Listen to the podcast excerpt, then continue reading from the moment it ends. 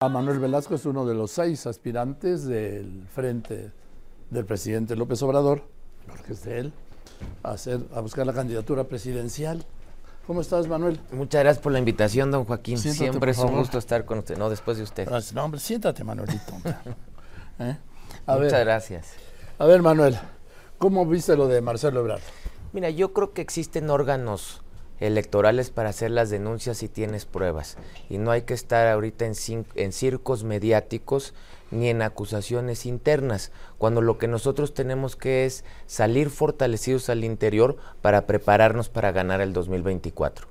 Si tiene, si tiene pruebas, que las presente ante los órganos electorales competentes. Eso es el llamado que yo hago, pero no hay que estar con acusaciones mediáticas, sino más bien fortalecernos internamente para ganar el dos mil veinticuatro. ¿Tú crees que esto está señalando a Marcelo Ebrard por hacer un circo mediático?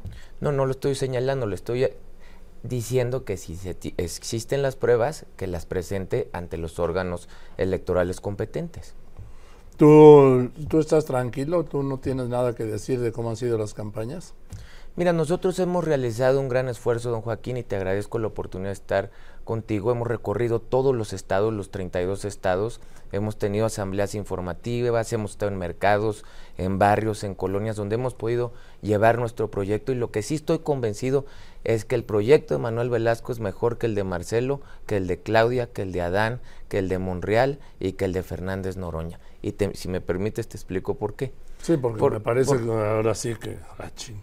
Bueno, pues si me permites, somos los únicos que estamos planteando un proyecto de unidad nacional, que estamos llamando a hacer una política de más acuerdos y de menos pleitos. Abiertamente me he pronunciado porque se legisle a favor de los gobiernos de coalición, para que el próximo gobierno sea un gobierno incluyente.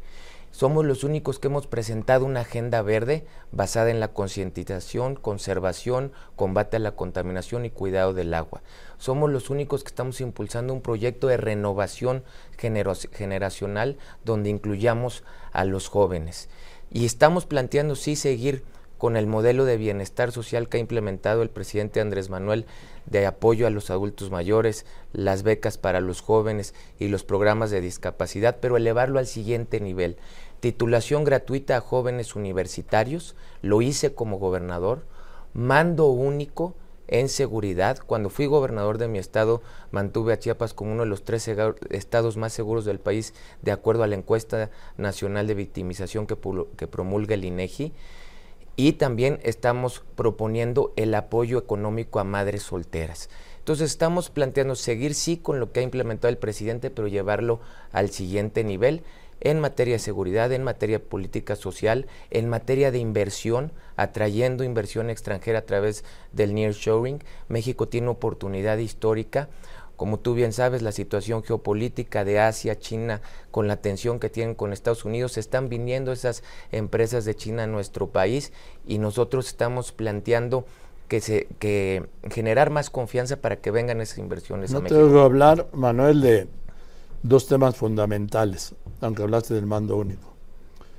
La seguridad y el sistema público de salud, que es un desastre, más la educación. La seguridad, nosotros estamos planteando mando único, porque no puede haber seguridad si no hay coordinación, don Joaquín. No pueden haber esfuerzos aislados entre las policías municipales, estatales y la federal. Nosotros logramos mantener un estado complejo como es Chiapas, con seiscientos cincuenta y cuatro kilómetros de frontera, a través del mando único, como uno de los estados más seguros del país. Y como tengo la experiencia y los resultados en materia de seguridad, estoy planteando el mando único, también acompañados de políticas preventivas para prevenir el delito, pero fundamentalmente a través de la coordinación. Nosotros creemos que el I M S S-Bienestar está en un proceso de consolidación.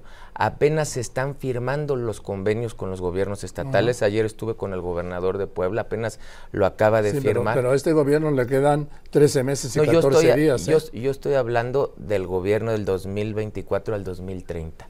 Consolidar el I M S S-Bienestar a través de los gobiernos estatales con esta firma de convenios, y por supuesto que es el mayor reto que se tiene actualmente.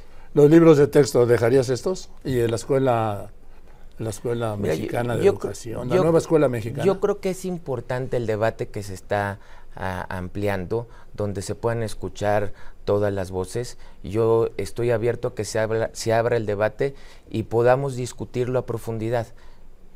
Eh, en materia de seguridad, ¿abrazos y no balazos? En, no, en mano firme, como lo hice cuando fui gobernador de mi estado, y es lo que nos dio resultados.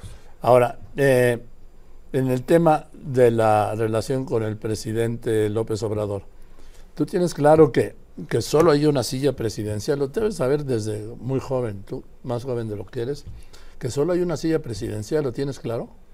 Solo hay una silla presidencial y solamente es el presidente quien toma las decisiones de este país. ¿Nadie más? Nadie más, don Joaquín. ¿Así sería en tu caso? Así sería en mi caso. Eh, ¿Llevarías como esta carta que firmaron aquella noche del lunes cinco de junio en este restaurante El Mayor, que si tú ganaras, pues este, los segundos irían de coordinadores del Congreso, uno al Senado, otro a la Cámara de Diputados, y los otros tres a tu gabinete? Sí, incluiría a todos, todos son muy valiosos.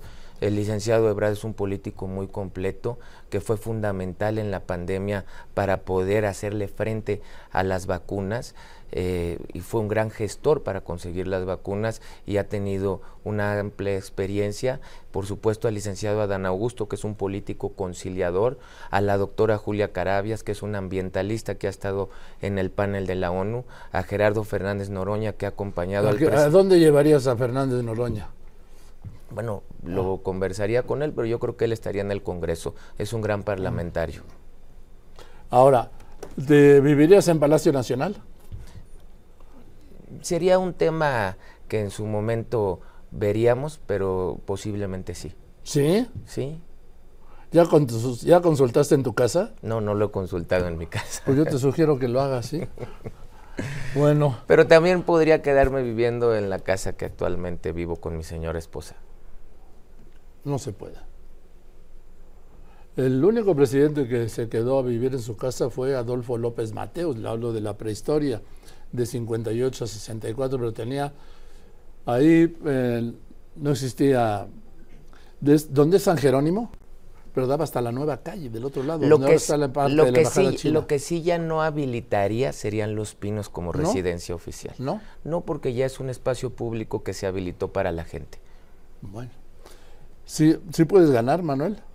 Pues estamos en la lucha, don Joaquín, y estoy obligado a defender mi proyecto hasta el final porque estoy convencido que es mejor que el de los demás. Gracias, Manuel. Gracias a usted. Eso es muy bien. Manuel Velasco, uno de los seis aspirantes a la candidatura del régimen, ¿sí? Del presidente López Obrador.